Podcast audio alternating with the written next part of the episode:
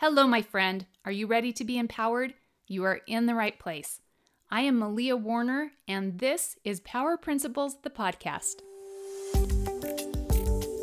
Today is episode 35 Side Door Approaches to Problem Solving. Hi, friends. How is screen break going? Are any of you doing a screen break reset for school time? We are doing it this week at my house, and I have to say, my children are doing so well. Even my youngest was sick and home from school two days this week, which makes for very long days. He did not ask to watch television or a movie or play on my phone or play with the iPad or anything, not once, and the house was so quiet. It was very nice. On the other hand, I am not doing fantastic. Oh, I'm not doing that bad. it's much harder for me than I expected it to be. If my children are listening, hold me to it. I'm working on it. I'm working on it. So, what's up? Are you ready to think about your problems in a little bit different way? Ready for a new perspective? All right, let's dive in. How often do you hear you have to face your problems head on? This sounds like the noble thing to do, doesn't it? It sounds like the take charge thing to do. I want to be a proactive problem solver, and that means I'm going to take that bull by the horn, wrestle it to the ground, lasso its legs, stand up, raise my arms, and declare victory. But today, I'm going to propose that head on is not always, maybe not even often, the best solution. And I think your intuition already knows what I'm talking about. You've been around long enough. You've tried to solve problems the head on way. Darling, this ain't your first rodeo, right? So you know that at times our human existence is like living inside a china shop. One wrong move and you knock something valuable off the shelf. And if our approach to problem solving resembles wrestling a bull in a china shop, well, we know what those results are going to be, don't we? A song comes to mind from the post Disney Miley Cyrus, not the cute Hannah Montana version.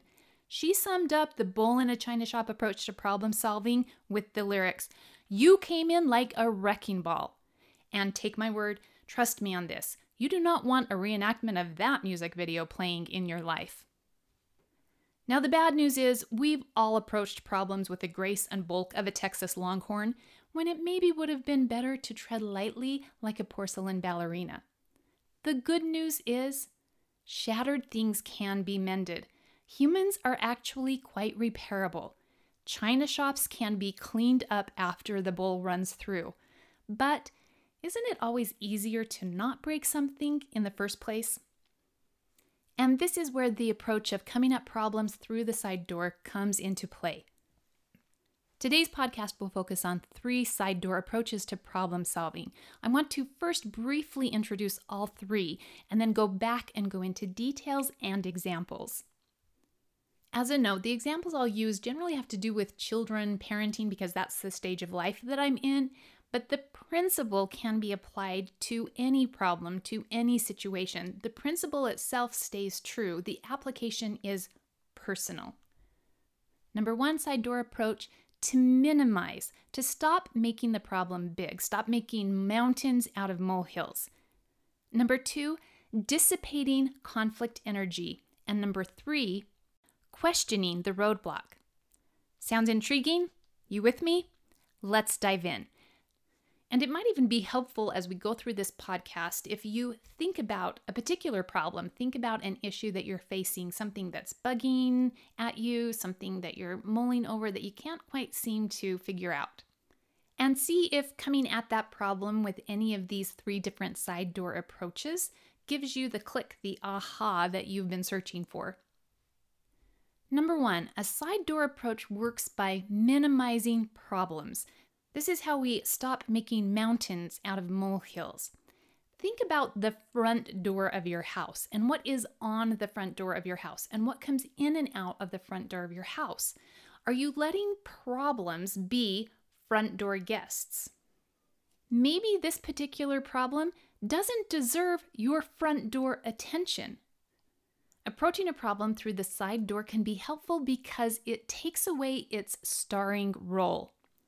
Maybe this thing is really a side issue, and so maybe I want to keep it on the side where it belongs and let other things in my front door. Another way to think about the side door approach is our side doors, our kitchen doors, our patio doors, they are for our intimate guests, right? The people that we are the closest to, our family, they're the ones who just come in the side door. They don't even knock, they just come into our house. And this represents keeping our problems to ourselves or keeping our problems within our intimate circle.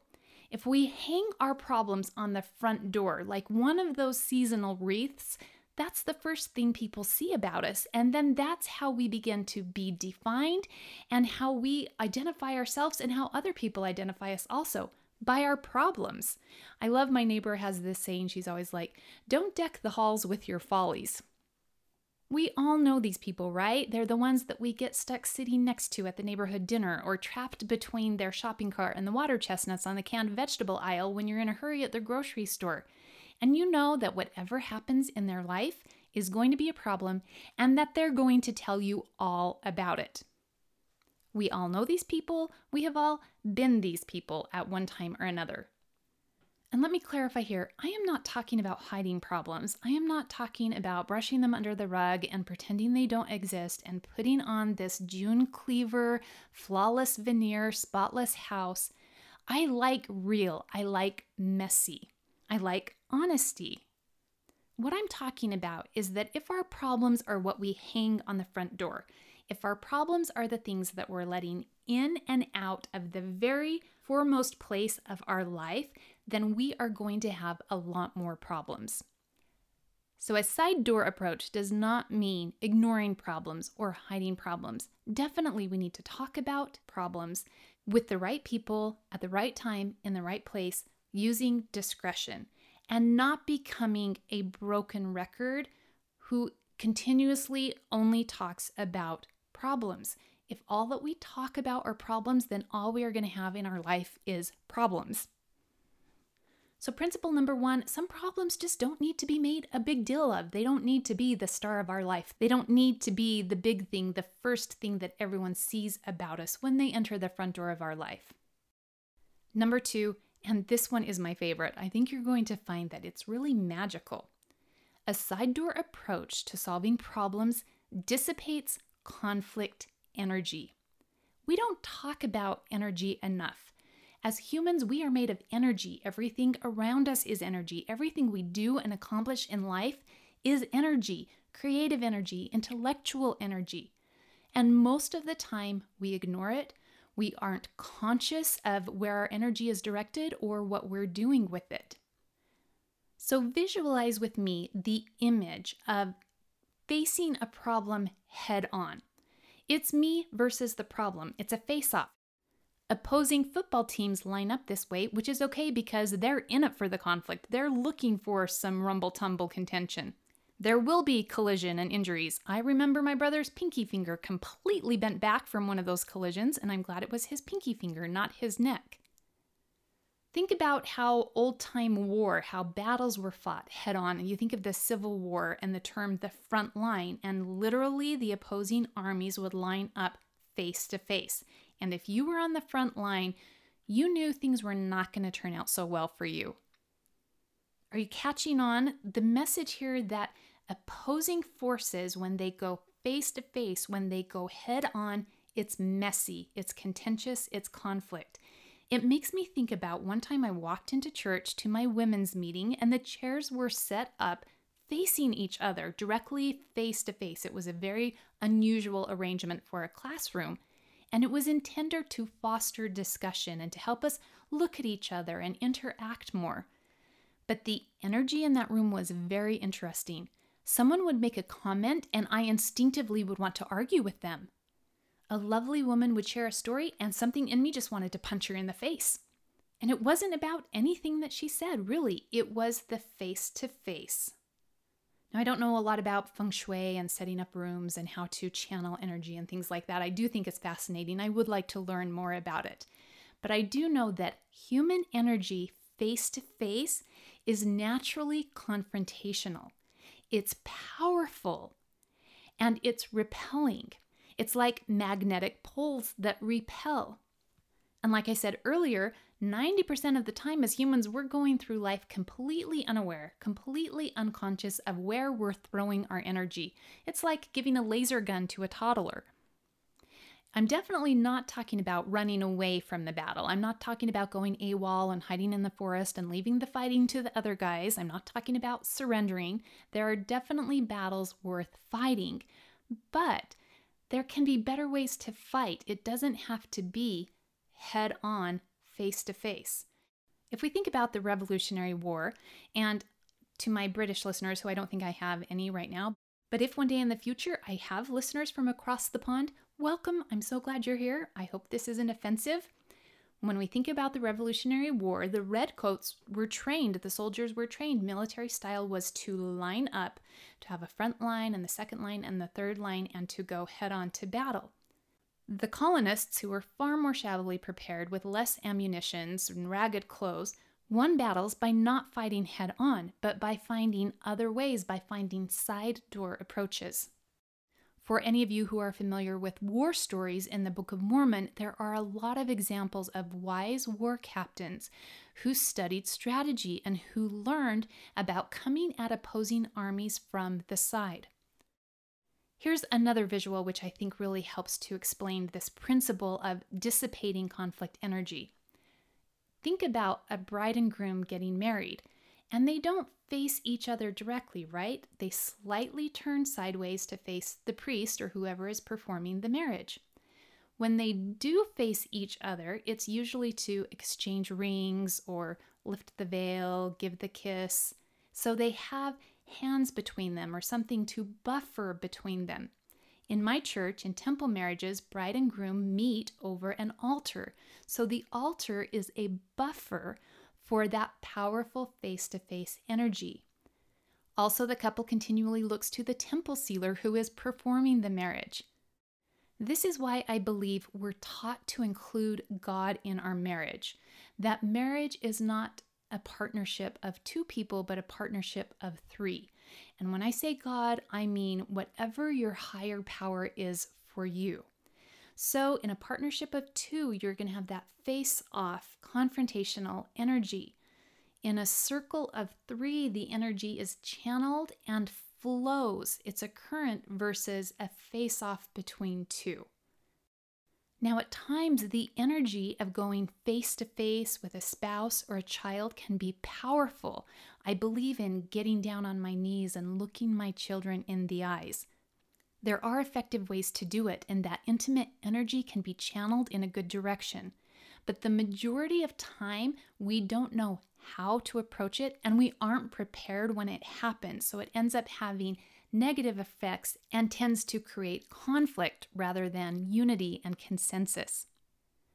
In the same way that front energy can be confrontational, back energy can be threatening. This is why I'm not calling these principles a backdoor approach to problem solving.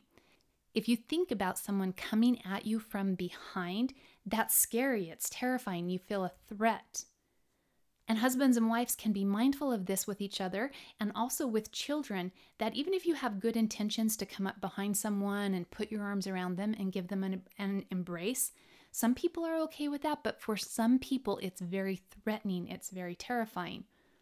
So become an observer of your energy and how people respond to your energy. And is your approach, even if you're not intending it this way, being interpreted as confrontational or threatening. And if you start to notice that it is, well, wham, that energy could be fueling the problem in and of itself. And sometimes the solution can simply be changing your demeanor, being more conscientious to come up to people from the side instead of head on or in the back. Number three, a side door approach can be effective by examining the roadblock. This side door approach can simply mean asking if the problem really is a problem. Maybe it's not a problem at all. When my son was two or three years old, in that fun stage where they're just starting to learn to talk and they sound so cute, he learned the quotation, and I think it came from a Pirates of the Caribbean movie The problem is not the problem. The problem is your attitude about the problem. And my son would say it in his little toddler voice, and we would laugh. And I have a recording of him saying, The problem is not the problem. The problem is your attitude about the problem. And if I can find that video, I will post it on Facebook. I will figure out a way to put it on Instagram because it's worth seeing. The point is that maybe what you think is a problem isn't a problem after all. Maybe this roadblock that you're hitting up against over and over again isn't really blocking you. You know those practice dummies that the football players hit up against to practice tackling and they just charge into it and you know it like knocks the breath out of them and they go back and they charge into it again and go back and charge into it again because you think you've got to conquer this. You think you've got to conquer this beast in order to move forward. So you just keep ramming against it and ramming against it and it beats you down every time. What if that thing that you see as a problem as a hindrance to you moving forward isn't blocking you at all? What if the only problem is that you're fixated on it and that you've gotten into the habit of ramming into it over and over and over again? And so you're not moving forward in life and you're convinced that that's the reason that you're not moving forward in life. And really, all you need to do is step back, step to the side, and move right around it. So, three different types of side door approaches to problem. One, minimizing the problem by taking it to the side door by moving it out of the front and center position of your life. Number two, dissipating the conflict energy by coming at the problem from the side instead of head on. And number three, examining if the problem really is blocking you or if you just need to move around to the side. Pretty cool, huh? Kind of makes sense. That's why I love these principles. That's why I love teaching these power principles. Sometimes just a different perspective is all you need. So let's take these and put them into some real life examples. Okay, let's say the problem is your child is coming home with low grades, with C's and D's on the report card. Is anyone struggling with this issue right now? And if this isn't the issue that you have right now, just kind of replace this example with whatever particular issue you're struggling with. But let's say that it's the child and the report card, and you know that this child is completely capable, completely intelligent, and able to master the content and do the homework. There are no physical or intellectual disabilities. And so you feel like it's motivation or not caring or playing too many video games, you know, whatever you think the reason is, the, this problem of the child and the report card. So, what is our tendency? Our tendency as parents is to come at that head on, right? Face to face with the child. This report card is terrible. Why are you lazy? You play too many games. How come you didn't get your homework in? Blah, blah, blah, blah. I'm going to take the car away. No more driving. No more going out with friends. You're grounded. No more computer games. Blah, blah, blah. And sometimes that works. Sometimes in one case, that's all that needs to happen, and then, you know, it fixes the situation. But if it's not working, if you're feeling like you are banging your head and trying everything and yelling and screaming until you're blue in the face and trying to talk to them about their future and college and they're going to end up being a bum living in a van down by the river and that's not working, then let's examine that maybe the head on bull in a china shop isn't the way to resolve this problem, let's look at applying a side door approach.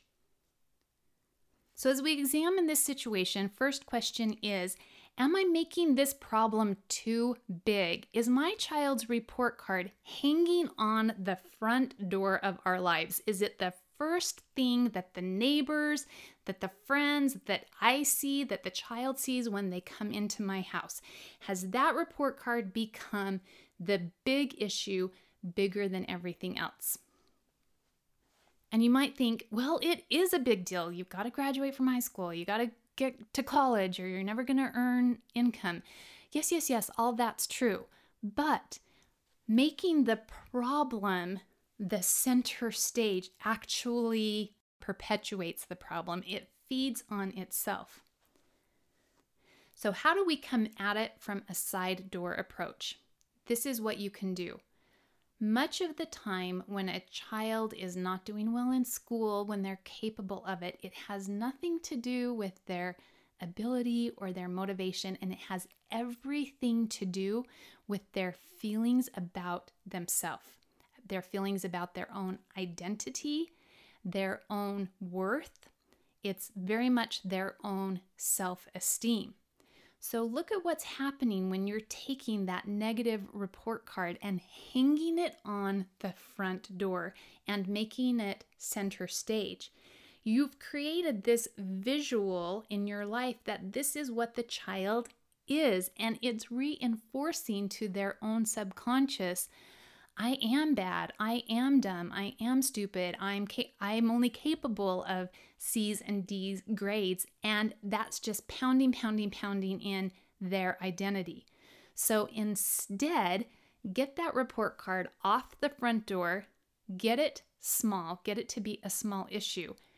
And then what do you put on the front door instead? You put all of the things that that child is. You focus on their character. You focus on their skills. You focus on who they are as an individual. How did you feel about the child the first time he or she was placed in your arms? What did you see when you looked into their eyes as an infant? What unique characteristics did you start to notice were inherent in that child from the moment they were struggling to learn how to walk, learning how to speak, going to school for the first time? What is that child's eternal nature? What is the divine they have in them? And I am not talking about religion, I am talking about the worth of every human on the planet. Every human has unique characteristics, ability, personality, presence, ability to contribute something no one else can. And just the fact that they live and breathe, exist on this planet has value. And if you cannot think immediately of five, ten things that make your child unique and special and worthy of love, the problem is not their report card. Make sense? A child is unable to see themselves in a grander way than you see them. As parents, we are mirrors of our children's worth. They develop their sense of self by looking at us and to us and how we respond to them. And if what we are hounding about and hanging on our front door are our child's shortcomings, then our child inevitably will always come up short. Make sense? We talk very little about grades and school in our family. I rarely ask about homework and assignments and are they doing it.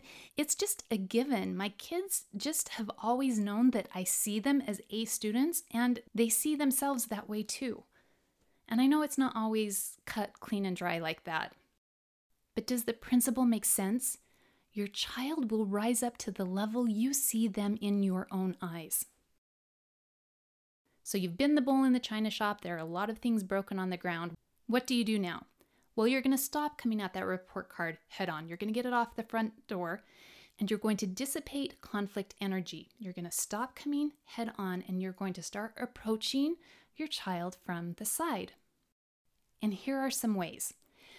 First of all, whenever you have a conversation about the problem, in this case it's grades, but you can apply this to whatever issue you're thinking about. Whenever you have a conversation about the problem, have the conversation at a neutral time and in a neutral place. Married people, the time to have conversations about sex is not in the middle of sex. A better way to have conversations about intimacy is on a walk, outside of your house, outside of the bedroom, at a time that has nothing to do with being in that moment do something neutral so that you aren't facing off. Neutral could be sitting side by side playing a video game as long as it's a game that you can talk and play. Go for a bike ride, go for a walk, walk with your kids. Walks are awesome because you're side by side and you're in nature, and nature is naturally healing. The energy of nature has natural calming powers. Try having a really heated discussion in the middle of a beautiful flower garden. Speaking of gardens, go weed your garden with your children. You have a buffer task that you're doing, and again, you're out in nature. Great time to have conversations. There's a little magic hint for you get nature energy working in your favor. And very important here make sure that you are having plenty of conversations that are not about the problem. If more than 70, 80, 90% of the conversations that you have with your child are about their grades, then I can pretty much guarantee the issue's only going to get worse. It sounds counterintuitive, but you don't solve problems by constantly talking about the problems. Sometimes we just need to neglect our problems and nurture our loves. We do it backwards. We nurture our problems and neglect our loves. One of the main reasons this is so in relationships is that humans have a need for connection. We need connection so much that if our only connection with someone is about problems, we will subconsciously create or magnify a problem in order to get our connection needs met. So think about the attention that you give your child. Do you pay more attention to the child's bad grades than the good parts of their character? If so, if that's where they get your attention is by showing up with C's and D's, then they're going to work harder to get C's and D's in order to feel connection with you. Studies have shown that kids would rather have negative attention than zero connection. Kids will choose to be yelled at rather than be ignored. So, if you find yourself doing a lot of yelling, then ask why might your child or spouse be drawing that out of you? So, let's finish with some power questions. When it comes to approaching any problem in your life, some things you can ask are Am I feeding conflict energy by approaching this head on? Am I actually fueling negative energy by the way that I'm approaching? Could a simple adjustment of my physical demeanor lessen or even resolve the struggle? What about a simple adjustment to my emotional energy? Other questions Am I making this issue too big? Am I making it the starring role the wreath on my front door. And the follow up question what would I rather emphasize instead? What good things in my life, about my family, about this child, do I want to focus on and put front and center in the front door of my life rather than this issue? And final question Is this problem really even a problem? What would happen if I did nothing about it? How would my life be better if I simply stepped aside and moved on? So, my friends, I hope something today has helped. There are a thousand different ways you can apply these principles, and I hope that just by hearing it, you've already started to see you've already had ideas and brainstorms about how you can minimize your problems, how you can dissipate the conflict energy, and how you can actually completely bypass and move around blocks that aren't really blocking you at all. This is the end of the podcast. What are you going to do now? What do you want to do today? What's something you really want to do today? I have a feeling that there are things you'd much rather do than deal with problems. So solve your problems quickly. Make decisions. If it's not a problem you can solve, then it's not a problem for you to worry about. Say a prayer, leave it to God. Keep your front door unblocked and opened to all good things in your life. May your problems be small and your pleasures big. This is Malia Warner. Thank you for listening. I'll meet you back here next week for another great episode. Until then, stay well, my friends.